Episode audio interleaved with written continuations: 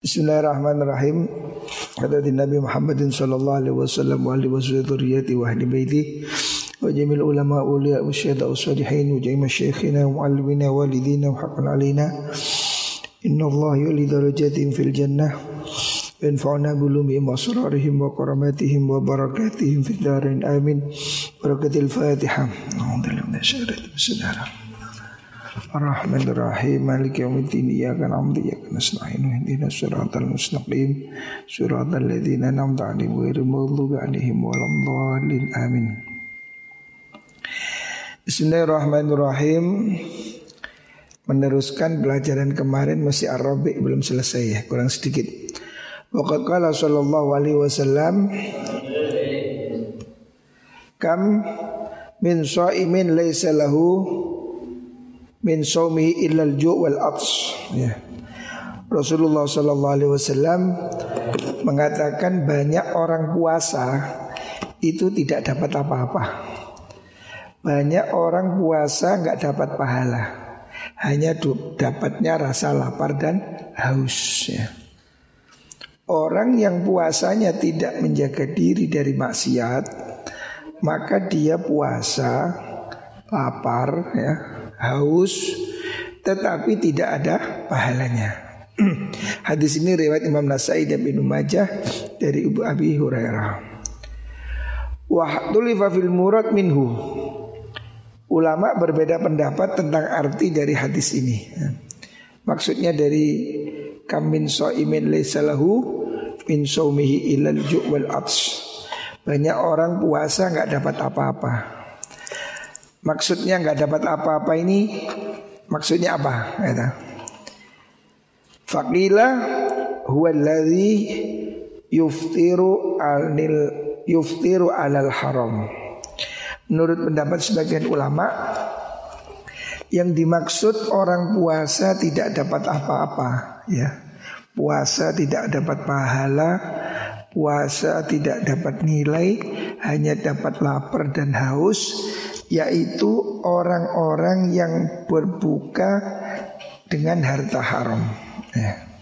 Ada yang menafsirinya artinya puasanya tidak diterima karena makanannya haram ya.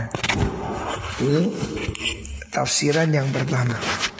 Yang kedua, wakilah waladhi yumsiku anit ta'am al halal.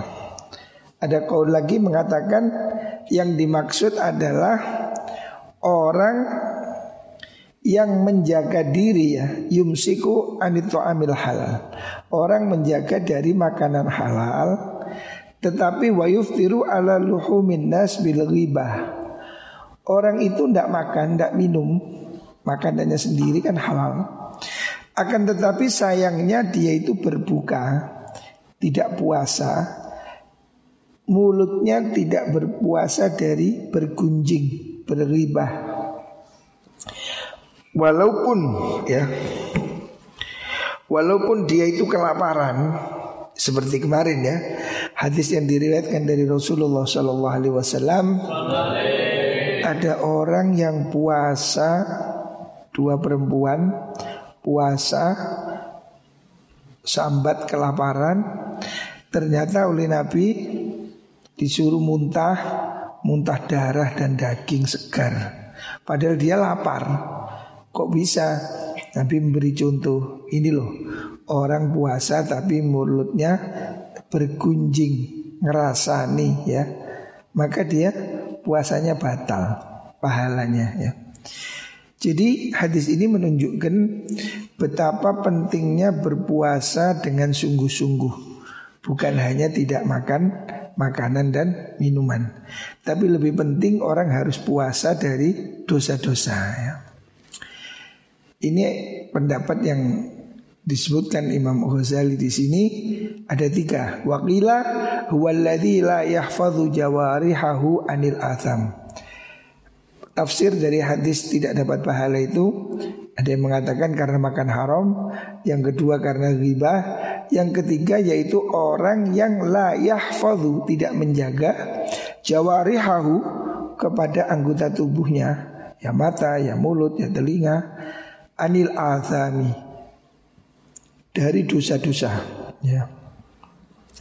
Jadi puasanya menjadi batal pahalanya karena dia tidak menjaga diri dari dosa-dosa ya. Makanya puasa kita ini harus lebih baik ya. Semoga Ramadan tahun ini puasa kita bisa menjadi lebih baik ya. Jangan kayak yang kemarin ya, kita harus naik ya. Al-Khamisu, sekarang yang kelima ya.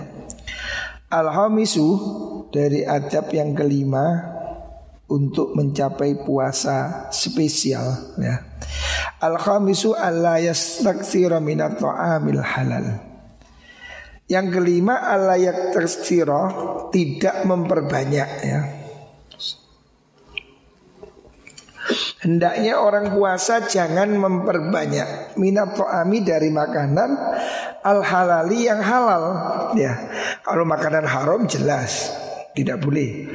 Makanan halal sekalipun ya, kolak, ya nasi, ya apa, sirup. Makanan halal jangan banyak-banyak ya.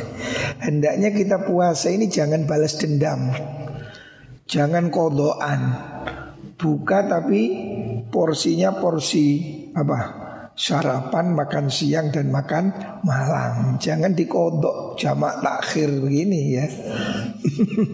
Jadi tujuan puasa itu memang untuk melemahkan diri supaya kita ini syahwatnya berkurang. Lah kalau kita bukanya 3 porsi, ya ini kan cuma kodok namanya ya. Waktu iftori, di waktu berbuka, bihaitsu yamtali'u jaufuhu, sekiranya perutnya itu menjadi penuh. Jadi jangan sampai kita puasa ini jangan sampai keluarkan, jangan sampai buka sampai gak iso ngatek. Jangan sampai kita puasa ini kodoan ya. Makan ya secukupnya ya, nggak usah banyak-banyak ya. Fama win i'ain, fama min wi'ain, ora ono saking wadah, tidak ada satu tempat abghadu kang lebih dibenci ilallahi, di sisi Allah azza wa jalla, min batnin, dari perut, mulia, yang dipenuhi, min halalin, dari makanan halal. Jadi perut yang diisi makanan halal tapi penuh, itu Allah benci ya. Walaupun halal, orang kekenyangan itu tidak disukai Allah. Makanya tadi pagi hadis Muhtarul Hadis, Rasulullah sallallahu alaihi wasallam mengingatkan semua jangan banyak makan, jangan banyak tidur ya. Sinkron dengan kitab malam hari ini. Tadi pagi hadisnya sudah kita baca. Nah, malam ini kita tahu bahwa betul demikian ya. Hendaknya orang yang puasa itu jangan terlalu penuh ya. Ya. Allah tidak suka. Wa kaifa yustabadu minas shaumi qahru aduwillah. Fa kaifa, bagaimana ya, ini pertanyaan ingkar. Yustafadu bisa diambil faedah, minas shaumi, dari puasa diambil faedah, qahru aduwillah, untuk tujuan mengalahkan musuh Allah. Artinya tujuan puasa ini mengalahkan setan. Wa kasus syahwati, dan juga memutus syahwat, menghancurkan syahwat. Bagaimana ini bisa berhasil? Idza tadaroka, apabila orang itu menyusulkan, artinya menyusuli itu mengkodoi makan pagi siangnya itu. Idza tadaroka, siapa as-shaimu, orang yang puasa, inda fitri, ketika dia berbuka, ma pada sesuatu, fatarahu, fatahu yang lewat. Jadi niat puasa ini tidak tercapai, tujuan supaya syahwatnya menurun, supaya setan dikalahkan, kalau dia waktu buka itu mengambil porsi yang lewat pagi, siang, sore, dikumpulkan jadi satu ya. Kalau begini ya tujuan puasa gagal ya. Ma'fatahu dhuhwatana hari, ing dalam waktu padangi Raino, waktu siang, waktu pagi siang itu. Jadi kalau kamu makannya puasa ini over, makan pagi siang sore kamu kumpulkan di waktu maghrib, maka tidak ada gunanya puasamu. puasamu kualitasnya rendah. Karena apa? Tujuan puasa ini supaya kita ini kurang nafsunya. Dengan syahwatnya ditekan, makannya dikurangi, setannya tidak bisa gerak. Berarti kemarin dijelaskan kenapa puasa itu istimewa. Lah kalau kamu puasa tapi segone telung piring, gulene yo telung jembung, koleke yo saember. Kalau begitu, itu kan puasa kodoan bukannya itu ya. Warubama yazid itu terkadang nambahi, bahkan lebih konyol. Ada orang yang puasanya ini malah lebih banyak ya. Bahkan ada orang yang ketika puasa ini makannya malah lebih banyak ya. Ya kita ini biasanya kan kalau nggak puasa nggak ada kolak, kalau puasa tambah kolak. Biasanya nggak pakai sirup, kalau puasa tambah sirup. Nah, jadi banyak orang yang justru waktu puasa ini makanannya tambah spesial.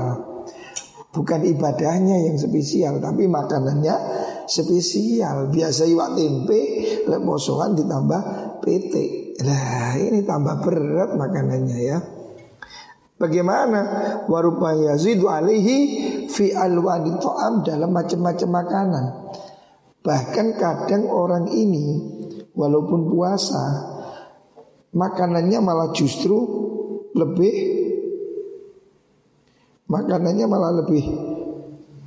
banyak lagi gitu loh ya. Jangan sampai kita ini puasa ini malah makannya lebih banyak gitu ya. Hendaknya dihindari. Yang kelima daripada adab supaya puasa kita lebih tinggi ini, hendaknya mengurangi makanan yang tidak seharusnya dimakan. Jangan sampai Ramadan ini justru menjadi ajang pesta kuliner ya. Biasanya cukup makan tempe, Ramadan tambah gulai ya. Nah ini malah gak bagus. Hatta istamarat, sehingga tetap apa al-adatu, beberapa kebiasaan bi antadzakhira, gambarannya dengan dia itu malah menyimpan jami'al atimati, pada semua jenis makanan li Ramadan, untuk puasa Ramadan. Nah ini kita harus ngaku ini. Banyak orang yang justru Ramadan ini lebih punya simpanan makanan lebih banyak ya. Biasanya kalau enggak Ramadan lauknya satu, Ramadan tiga. Nah, biasanya cukup teh, tambah es campur, tambah kolak. Ini cara yang tidak betul menurut Imam Ghazali. Fayuqalu minal at'imah, maka orang ini dimakan dari berbagai makanan fihi dalam Ramadan, malayuqalu, sesuatu yang tidak biasa dimakan fi iddati asyurin, di dalam bulan-bulan yang lain. Nah ini jujur kita ini sering begitu. Kita ini sering Ramadan itu malah makanannya tambah banyak ya. Kita sering Ramadan ini justru dosis makannya lebih tinggi ya. Wa ma'lumun, dan sudah diketahui anna maqsudas shaum, sesungguhnya maksudnya berpuasa itu al-khawa. Tujuan puasa itu supaya kamu lapar ya. Tujuan puasa ini supaya kita menghayati penderitaan orang miskin, supaya kita ini mau lapar ya.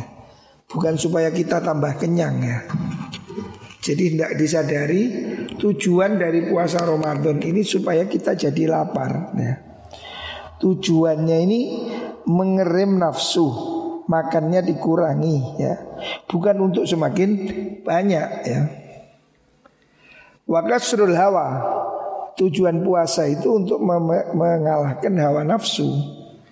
Ditaqawwan nafsu ala taqwa, supaya nafsu kita ini menjadi kuat untuk melakukan ibadah, menjadi orang yang bertakwa. Tujuan puasa itu demikian. Tujuan puasa itu supaya dengan mengurangi makan, nafsunya berkurang, semangat ibadahnya naik. Ya, tujuannya begitu.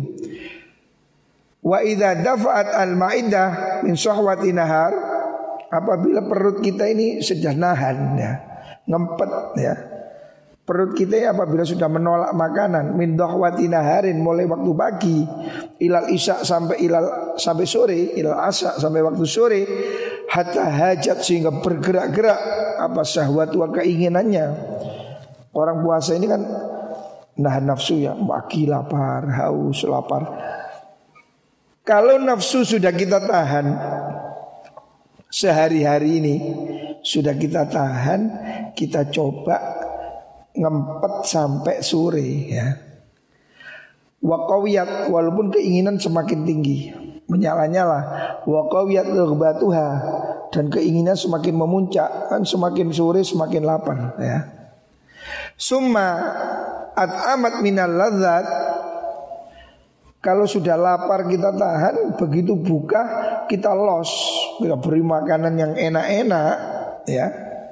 Wa asba'at, dan kekenyangan, zadat ladzatuha, efek puasa hilang, yang tambah itu nikmatnya. Karena orang ini kalau lapar makan tambah enak, ya kan? Yang bikin enak itu lapar, ya. Walaupun cuma iwak sambel, lek luwe enak. Tapi lek warek masih kayak sate males, ya. Kamu udah makan kenyang, kasih sate nili itu. Tapi kalau sehari kamu gak makan nasi ambek kerupuk tok enak, ya. Karena apa? Lapar. Lah kalau kamu puasa sehari menahan, terus maghrib di los, hilang sudah efek puasanya, ya. Karena apa? Nafsu kita terpenuhi secara maksimal, ya. Wa tadha'afat quwwatuha, efeknya justru nafsu malah tambah kuat. Nah, kalau Ramadan ini tidak membuat kita menjadi menahan nafsu. Karena apa? Begitu buka kita itu los, gaspol, makannya berlipat. Nafsu kita semakin kuat, tidak semakin menurun, gitu loh. Wa ba'atsat minas syahwat, dan kemudian malah timbul, ya, syahwat, keinginan-keinginan kita itu akan semakin tinggi. Ma'asaha kadat raqidatan, yang seharusnya, seandainya tidak kita layani begitu. Seandainya puasa kita ini betul-betul memang dengan cara yang benar, tidak over, bukanya tidak dilipat-lipat, maka nafsu itu akan drop, ya. Kan sehari sudah ditekan, sore ditekan lagi, cuma dikasih sedikit, maka drop. Tapi kalau pagi siang tahan sampai maghrib di los, nasi 3 piring, kolak 1 ember, sirup 3 botol, waduh, ya, berlipat lagi kekuatannya, ya. Energinya malah berlipat ganda, ya. Nah, itu loh. Laut arkat ala adati, ya, seandainya kita itu makan biasa, ya udahlah, minimal makannya porsi 1, enggak 2. Maka ini akan ada efeknya, kan. Kita ini sudah meninggalkan makan siang dan sore, maka kita ambillah 1 porsi sore, buka. Jangan didobel dengan siang. Gini kan sudah lumayan lah, kurang 30%. Nah, tapi kalau buka kita ini maghrib ditambahi porsi zuhur, ditambahi porsi ekstra, ya sudah, tujuan puasa ini menjadi hilang, ya. Yang dikendorkan tidak ada, ya. Menjadi kita ini semakin kuat. Faruhus siyam, faruhus som, wasirruhu tad'iful quwah. Ruh dari puasa itu apa sih? Tujuan dari puasa itu untuk melemahkan kekuatan memang, ya. Supaya kita ini enggak, karena kalau makan buahnya ini kita ini kan nafsunya tinggi, kok pengen ini. Orang itu kan jadi lincah, makannya buahnya jadinya kan karepe akeh. Tapi begitu makannya sedikit, nafsunya menurun, maka keinginan polah-polahnya ini kurang. Nah, tujuannya itu, ya. Allati hiya wasailu syaiton, ya. itu merupakan cara-cara setan, tali-tali setan ya. Syahwat itu yang kita lemahkan itu merupakan tali setan. Fil audi ila syurur, untuk kembali kepada kejelekan-kejelekan. Kalau puasa kita itu menurunkan porsi makanan kita, maka syahwat kita akan turun, sehingga keinginan turun, jalan setan berkurang. Itulah tujuan puasa itu. Walayahsula dzalika illa bitaklil.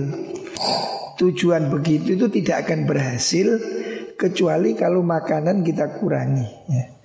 Kalau makanan kita di bulan Ramadan tambah banyak, maka targetnya tidak akan tercapai. Ya. Target puasa kita tidak akan tercapai. Karena apa? Syahwat kita tidak kendu. Jadi kalau kita kepingin Ramadan kita lebih baik, di samping nafsunya, maksiatnya dikurangi ya. Yang pertama kemarin maksiatnya apa? Mata, dikurangi. Yang kedua mulut, yang ketiga telinga, dikurangi. Yang keempat semua anggota tubuh dijaga. Yang kelima ini makanannya harus dikurangi. Karena kalau makanan kita tidak dikurangi, bensinnya ini tambah banyak yo, gasnya tambah buanter. Nah, maka tujuan puasa menjadi gagal ya. Wa wa'ayyakula aklatahu alladzikana ya'kulu kula laylah laulam dasum. Hendaknya target puasa kita itu memang mengurangi makanan. Artinya minimal yang dimakan itu ya cuma jatah makan malam aja, yang biasa aja. Biasanya malam satu piring ya sudah, maksimal itu.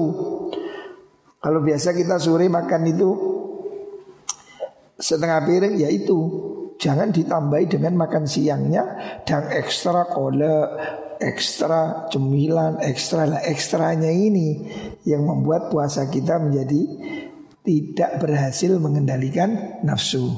Bahkan biasanya orang ini malah kalau buka ini ke warung. Kalau biasa kita kan makan di rumah, tapi berbuka. Tidak tahu kalau sekarang ya musim corona ini.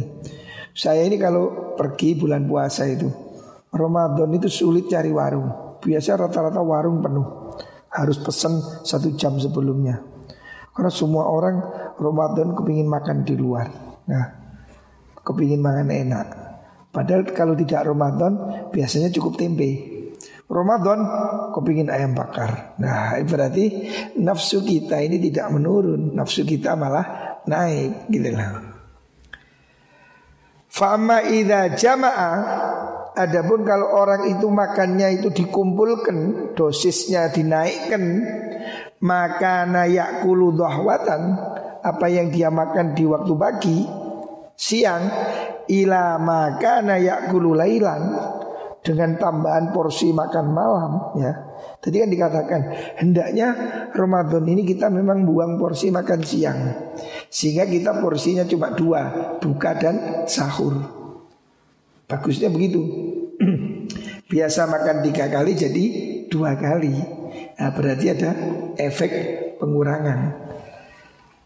Lah kalau Ramadan ini puasa kita makannya tambah banyak, bukanya 3 porsi, artinya porsi pagi, siang, sore dikumpulkan di situ. Kalau begitu ya, falam yantafi bisaumihi, maka puasanya tidak ada efeknya, maka puasanya tidak ada manfaatnya ya. Kalau puasa kita justru memperbanyak makan. Kalau Ramadan membuat kita makan lebih banyak dari di luar Ramadan, berarti efek puasa kita kurang ya. Ingat-ingat ya, ayo puasa Ramadan ini kita koreksi ya. Yang biasanya makan di warung, ayo dikurangi ya. Ya bolehlah sekali-kali, masa nggak boleh ya bolehlah. Tapi tolong menunya jangan ditingkatkan. Ya. Artinya kalau biasa makan malam 1 piring ya segitu aja. Jangan dinaikkan 3 piring ya, walaupun di warung ya, supaya puasa kita ini ada target mengurangi makanan ya. Sekalian mengurangi berat badan ya. Wah bunimau bal minal adab, bahkan adabnya ya, etika alayuk siro an nauma. Dengarkan adab menurut Imam Ghazali loh ini ya.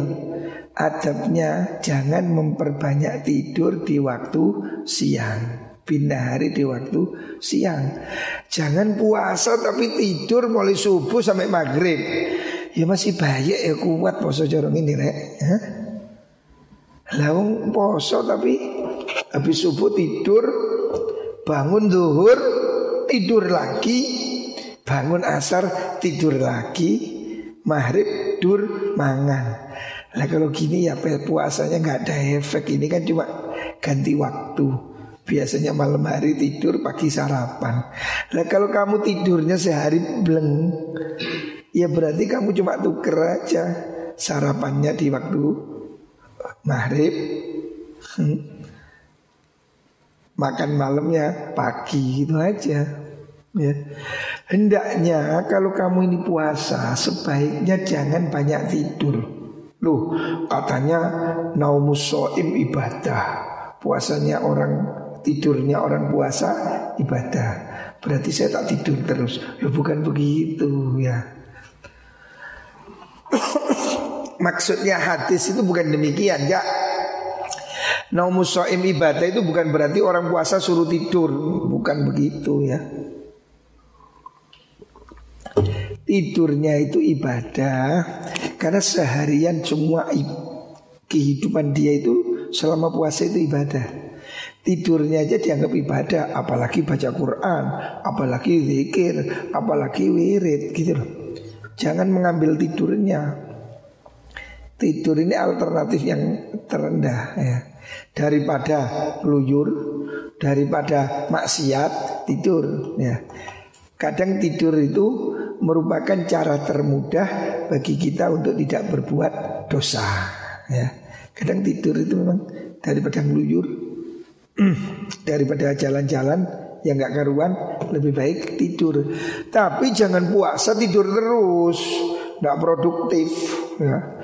Gara-gara puasa gak kerja, gak sekolah, lapo turu ya. Sadari ya, tidur itu sama dengan mati ya.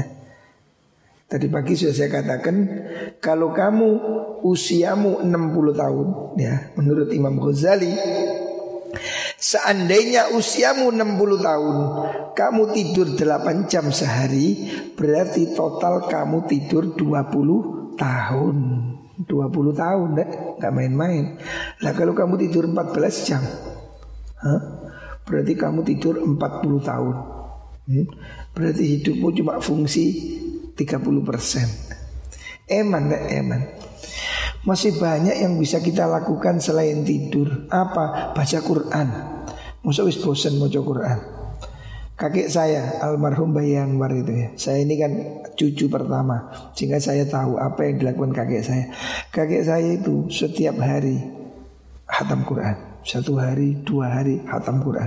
Saya tahunya apa? Karena kalau khatam Quran itu bagi uang. Nah, saya ini sering dikasih uang. Jadi kalau Bayi Anwar itu khatam, saya dikasih uang.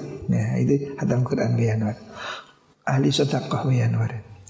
Jadi Bayi Anwar itu orang yang apa? Dermawan. Ada orang ngemis minta sarung, dikasih BHS.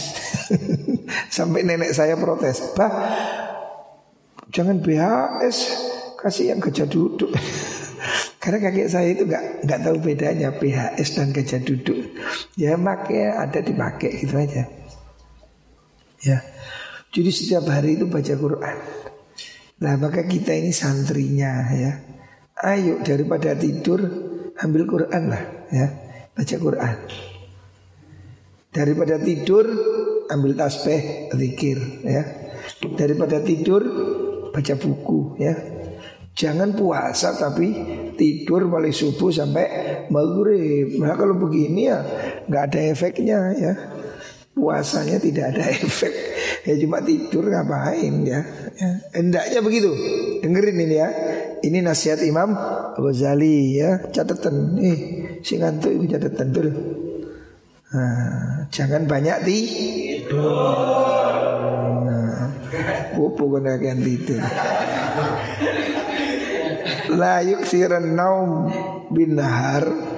Adab puasa itu jangan banyak tidur di waktu siang, hatta yuhissa bil ju', sehingga dia merasakan lapar. Puasa ini supaya kita merasakan lapar. Ya Allah, kita lapar. Begini ya lapar. Bagaimana nasibnya pengemis, pengungsi, orang miskin. Ya Allah, dia sehari-hari, mereka sehari-hari kurang makan. Kita ini lapar kan cuma sebentar, maghrib sudah buka. Bayangkan orang yang tidak buka sampai 2 hari, gak ada yang dimakan ya. Kita ini kalau puasa maghrib sudah buka. Loh, kita ini hendaknya puasa ini menghayati penderitaan orang miskin ini, supaya kita punya empati ya. Ya Allah, kasihan orang miskin ya. Gini rasanya lapar sampai malam. Saya maghrib sudah buka. Orang miskin mungkin 3 hari baru makan ya. Apalagi sekarang kena corona ya. Banyak orang yang gak kerja, gak ada yang dimakan ya.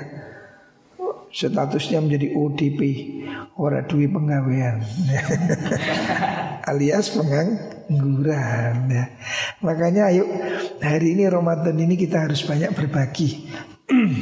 Perbanyak kita sedekah ya, diusahakan ya. Jangan sampai Ramadan ini tidur mulu ya. Heran saya orang kok bisa tidur terus subuh sampai maghrib turu wae.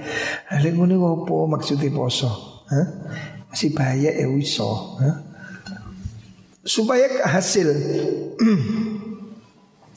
tujuan puasa ini supaya kita ini merasakan kelaparan ya, merasakan empati pada orang yang miskin, yang gak ada yang dimakan itu loh. Lah kalau kita puasa tapi turu wae subuh sampai maghrib, yo gak luwih blas ya. Itu rupanya AC, waduh ya seger ya. Hendaknya hatta yuhissa bil ju', kita ini jangan tidur supaya kita merasa lapar. Wal atshi, haus ya. Wa yastas'ira dhafal quwa, merasa lemah kekuatannya. Fayasfu inda dzalika qalbuhu. Ketika kita itu lemah, hati kita terang ya. Hati kita ini jadi jernih. Jadi jalan masuk setan kemarin disebutkan adalah makanan. Nafsu kita itu bahan bakarnya makanan. Kalau makanan kita dikurangi, maka pikiran kita jadi terang ya. Ini rumusnya begitu. Jadi puasa ini tujuannya supaya kita ini merasakan lapar haus. Sama dengan kita wukuf di Arafah ya. Orang haji ini wukuf ya.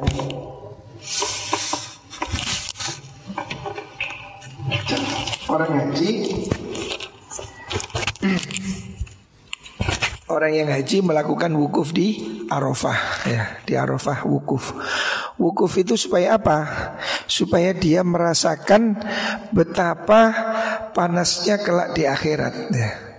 Bahwa kita itu nanti di akhirat akan dibangunkan ya dengan suasana yang panas, tidak ada payung, tidak ada tenda ya di akhirat, nggak ada yang jual payung.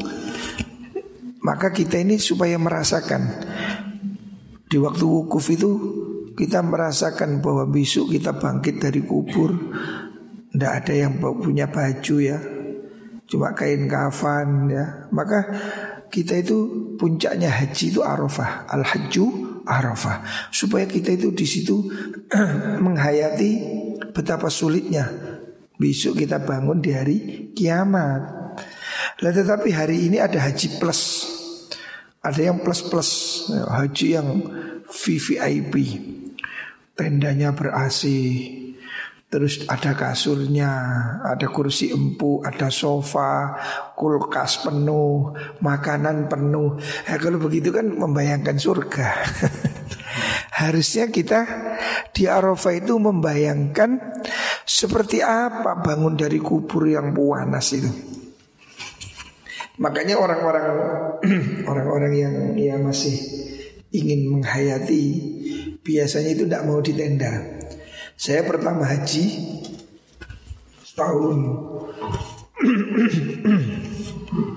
tahun 94 ya, pertama kali saya pergi haji. Itu saya diajak orang Pakistan, orang India, keluar dari kemah. Kemana? Pergi ke bukit tempat wukufnya Nabi. Jadi Nabi dulu wukuf itu di bukit batu-batu, panas, tidak ada tenda. Mereka ngajak saya ke situ. Saya coba, masya Allah panasnya, ya Allah.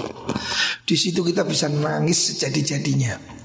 Betapa kita ini ya Allah, kelak kalau dibangkitkan di hari kiamat, matahari cuma satu kilan di atas kepala, bagaimana rasanya? Hari ini aja kita udah kepanasan. Nah, di situ kita bisa nangis sejadi-jadinya. Nah, artinya kita betul-betul membayangkan ketakutan hari kiamat luar biasa. Nah, tapi kalau tidur di tenda, AC, makanan sedia, kulkas penuh, ya penghayatannya mungkin ya sedikit sekali ya. Sama dengan orang puasa, kalau tidur terus, ya di mana refleksi puasanya? Makanya sebaiknya orang yang puasa itu jangan banyak tidur supaya merasa lemes. Loh, kalau gak tidur ngapain? Kalau tak tidur baca Quran. Target satu hari 10 juz, 5 juz ya. Apalagi zikir, la ilaha illallah 1000, 10.000. Apalagi sholawat 1000. Apalagi banyak Mas Ian ya. Banyak yang perlu kita lakukan. Jangan merasa diri sudah kaya raya, banyak pahala kok, terus kakean ganjaran. No, jangan ya. Kita ini jangan pernah merasa diri sudah lebih ya. Dosa kita ini masih terlalu banyak. Amalan kita belum tentu diterima oleh Gusti Allah. Jangan rumah sebaik loh ya.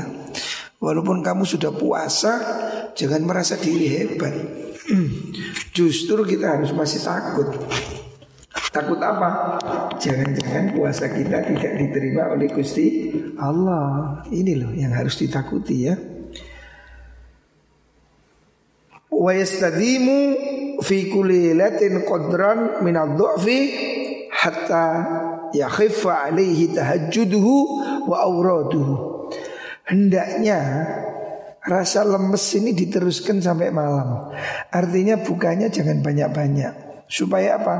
Kita ini jangan kenyang, jangan terlalu kenyang, supaya nanti bisa tahajud ya.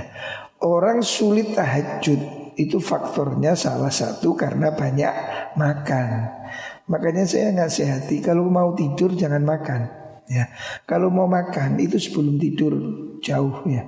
Tapi kalau kamu makan terus tidur, dijamin ya, dijamin angkelar ya, dijamin ngorok, nggak bangun sampai subuh. Maka sebaiknya ya, sebaiknya sahurnya itu pagi ya. Jangan sebelum tidur sudah sahur, tidak bagus. Karena apa? Kalau perutmu kenyang, kamu akan berat, mau tahajud berat, wiritan berat ya. Makanya sebaiknya kamu ini kalau puasa buka selesai ya, jangan makan lagi, nanti sahur ya. Supaya apa? Supaya malam hari ini tidak kekenyangan, supaya kita bisa sholat tahajud. Nah, pentingnya tahajud ini ya. Berkali-kali saya katakan sebisa-bisanya santri ini sholat tahajud ya. Jangan sampai tidak sholat tahajud ya. Kalau paling apes jamaah subuh, jamaah isya dan jamaah subuh ini paling apes sis. Kalau bisa ya tahajud lah, walaupun 2 rakaat ya. Walaupun 2 rakaat, usahakan sholat tahajud ya. Ini simpanan kita untuk di akhirat ya. Tidak perlu diumumkan, kita pikir itu kita lakukan. Fa'asas syaitan wa alla yahuma ala qalbi Kalau kamu lapar, maka mungkin setan itu tidak akan menutupi hatimu. Setan supaya tidak mengerubung di hatimu. Kita ini menjadi malas, menjadi atos, menjadi pembangkang, karena setan ini berkeruyuk di hati kita, sehingga sulit menerima nasihat itu. Kayak utuh emosi ya gitu. Dikasih nasihat baik, tidak mau menerima. Karena apa? Setan mengepung hati kita ya. Orang itu kalau hatinya dikepung setan, sulit menerima kebenaran. Dinasihati tidak masuk ya. Karena apa? Hatinya ditutupi setan.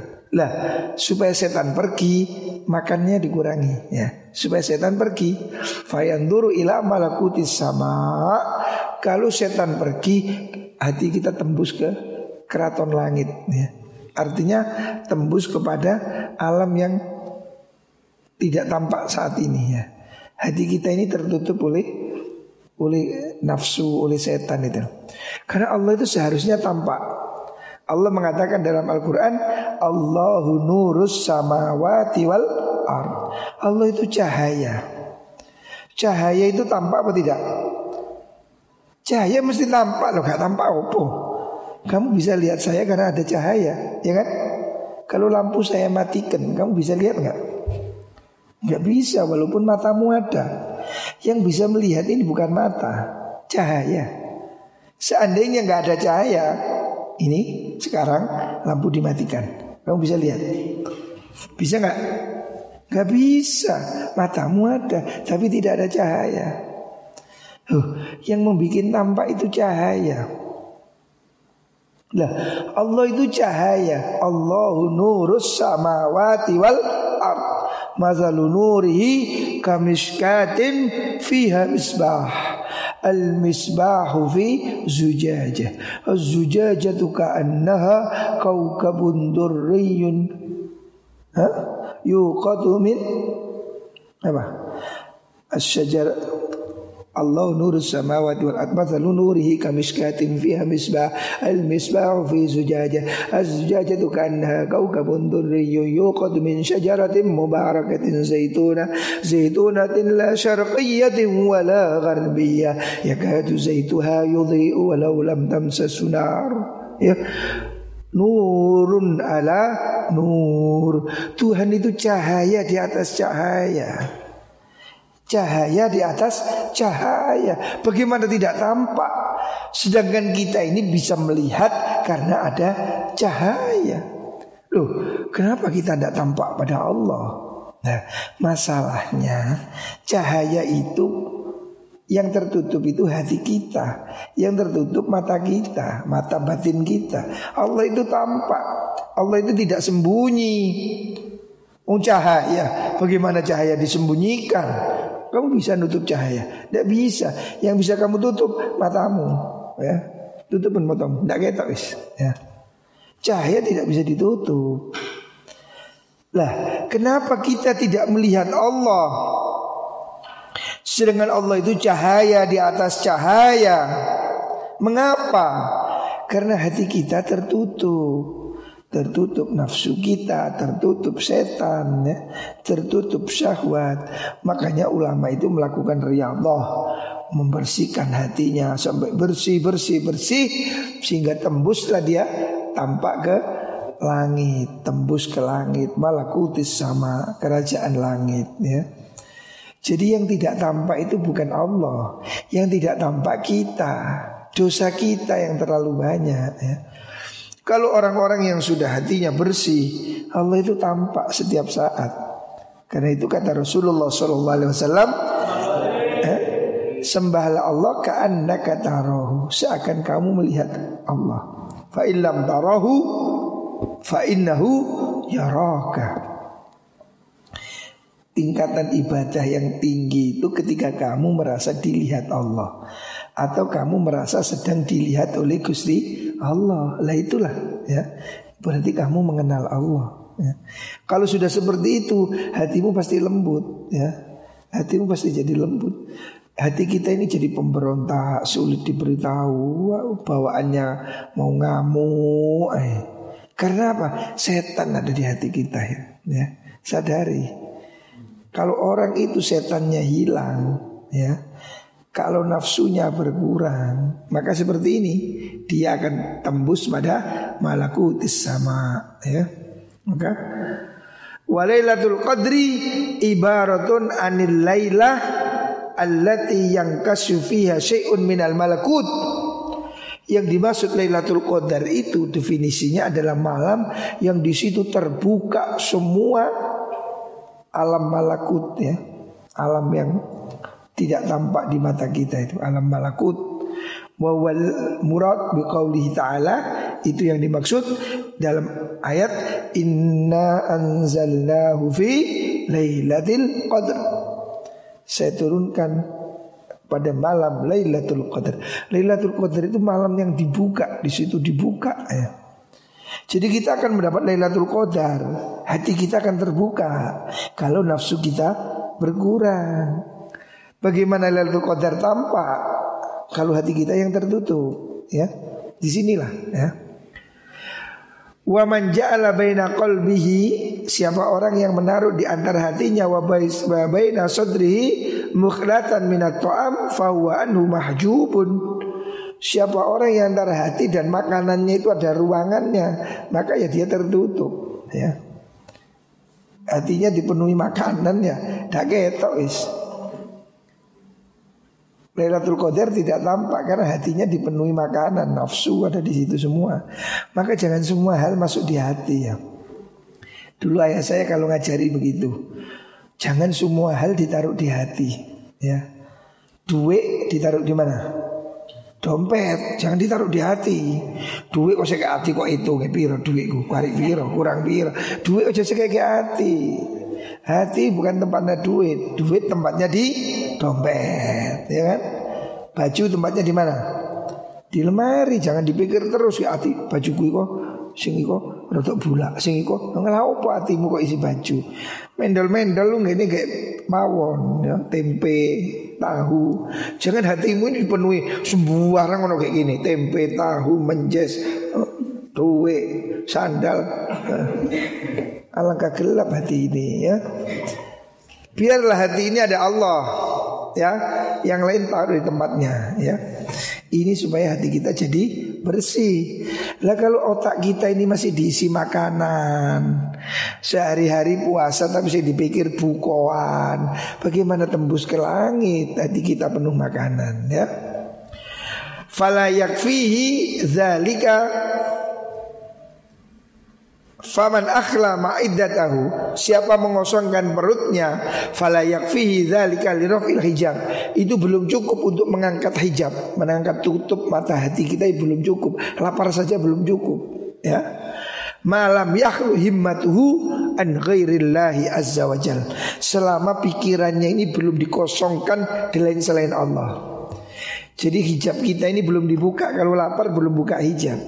Hijab tutup hati kita ini akan terbuka kalau kok pikiran kita ini dibersihkan dari semua selain Gusti Allah. Lah kalau sudah seperti itu hati kita akan terbuka. Makanya kita ini harus introspeksi diri, ya, introspeksi, ya. Kita ini kenapa sih kok sulit diajak baik? Kenapa? Pikirkan, ya. Jangan mencari kesalahan di orang lain, carilah kesalahan di diri kita sendiri, ya. Ojo golei citoi wong, ya. Kita ini harus introspeksi diri. Semua apa yang kita lakukan dalam hidup ini harus kita introspeksi ke dalam, ya. Kenapa kok Allah tidak tampak di hati kita? Ya karena hati kita masih penuh duniawi, ya. Kenapa hati ini kok atos, dengar Quran gak bisa nangis? Karena apa? Ya karena hati kita ini masih tertutup, masih banyak kotoran. Kalla bal rona ala qulubihim makanu. Apa yang ada kamu lakukan mengotori hatimu, ya. Hati kita berkarat, ya. Sehingga sulit menerima kebenaran, ya. Wa dzalika wal amru kulluh, ya. Urusan yang penting al-amru kullu, inti dari semua ini kosongkan pikiran dari selain Allah, ya. Wa mabda'u jami'i dzalika taqlilut ta'am. Pintunya mulai dari ngurangi makanan, ya. Mulai dari situ, ya. Alhamdulillah. Mulai dari kurangi makan, terus kosongkan pikiran dari selain Gusti Allah. Wa sayati lahu mazidu bayan fi kitabil atima insyaallah azza wa jalla. Nanti akan ada keterangan lebih lanjut dalam bab atimah ya. Nanti etika dalam bab atimah akan disebutkan lebih lanjutnya. Intinya kita ayo berusaha untuk niat mulai sekarang. Semoga Ramadan depan ini lebih baik ya. Amin Allahumma amin. Semoga Ramadan kita ini naik dari kelas biasa menjadi istimewa, ya kan? Dan puasa ada 3, biasa, istimewa, super istimewa, awam, khusus, khususil, khusus. Kalau naik khususil khusus mungkin nggak nutut, ya. Kita ini potongannya sih kaduan nih. Naik satu trap aja, naik satu tingkat. Puasa kita harus naik satu level dari biasa menjadi istimewa. Dengan apa? Kemarin sudah disebutkan, kita sudah sampai ke-5. Ada 6 resep. Kita sudah sampai ke-5. Besok yang ke-6. Yang pertama apa tadi? Yang pertama apa? Jaga mata nomor 1. Inti dari semua ini mata. Inti dari semua maksiat itu mata. Mata ini yang dari mata turun ke hati. Itulah.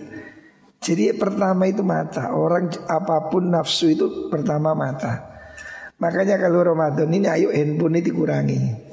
Lah iso mari subuh handphonemu singitno. Pura-pura lupa gitu. Ya. Kamu seakan lupa gitu. Jadi kalau habis subuh handphonemu lemparkan ke atas genteng ya. Atau taruh di bawah lemari gitu. Lupakan sejenak Ramadan. Mata kita kurangi maksiat. Karena di handphone kita ini maksiat full.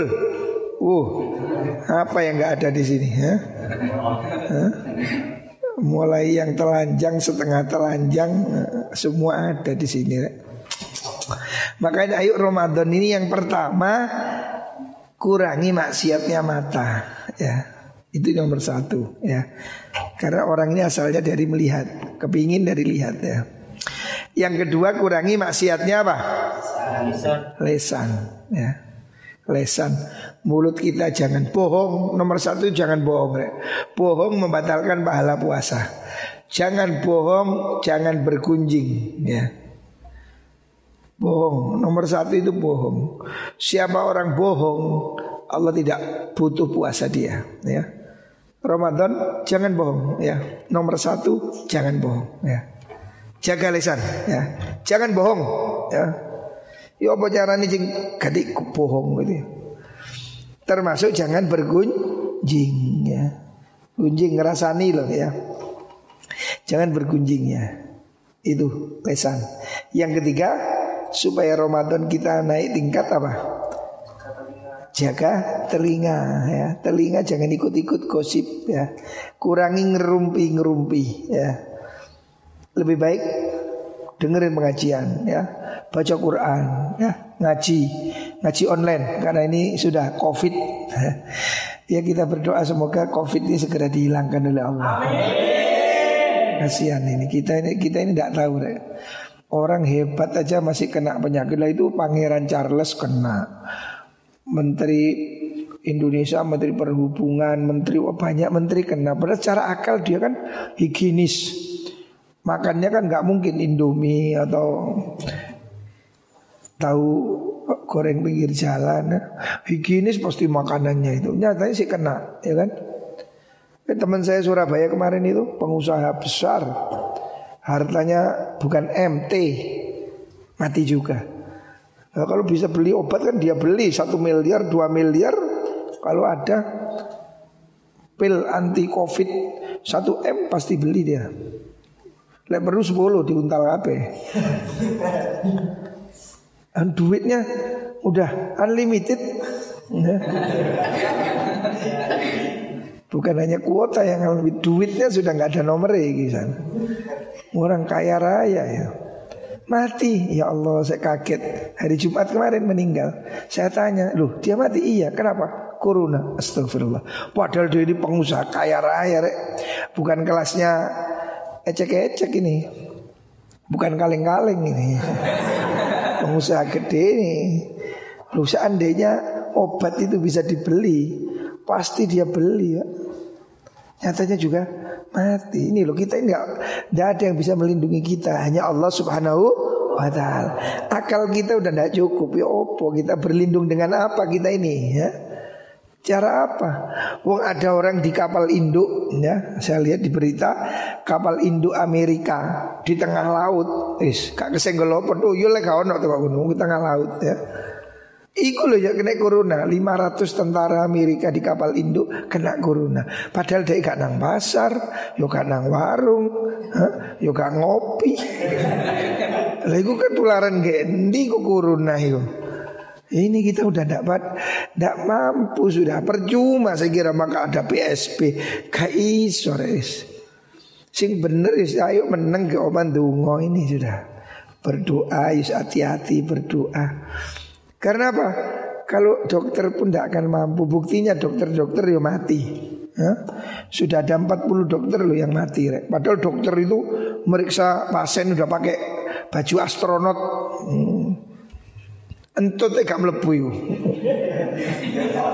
Loh, kamu lihat bajunya Covid itu sudah kayak astronot itu. Saya kira entut gak tembus. Tapi kok virus tembus. Nyata nih, perawat mati, dokter mati. Gimana kita mau lari kemana? Nggak ada, ya. Hanya Allah, ya. Makanya kita mohon pada Allah, ya Allah selindungi kita, keluarga, sanak saudara. Semoga semua dilindungi Allah Subhanahu wa ta'ala, ya kan?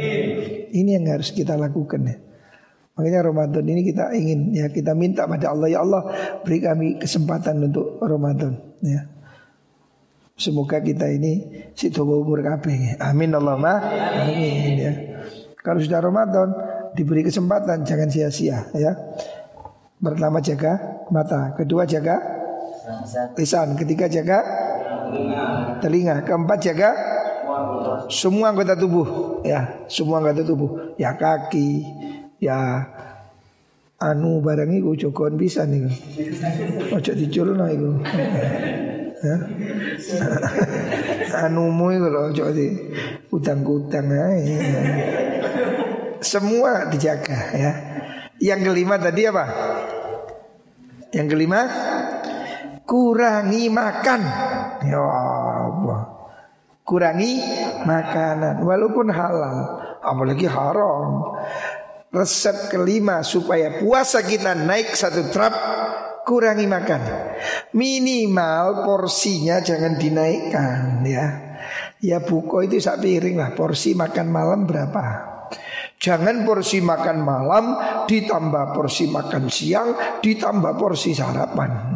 Ini kodok jamak takhir ini namanya. Ya, jangan banyak makan. Ya makanlah secukupnya, ya. Boleh makan, tapi jangan berlebihan. Muka-muka diberi kesehatan oleh Allah Subhanahu wa ta'ala. Barakatil Fatihah.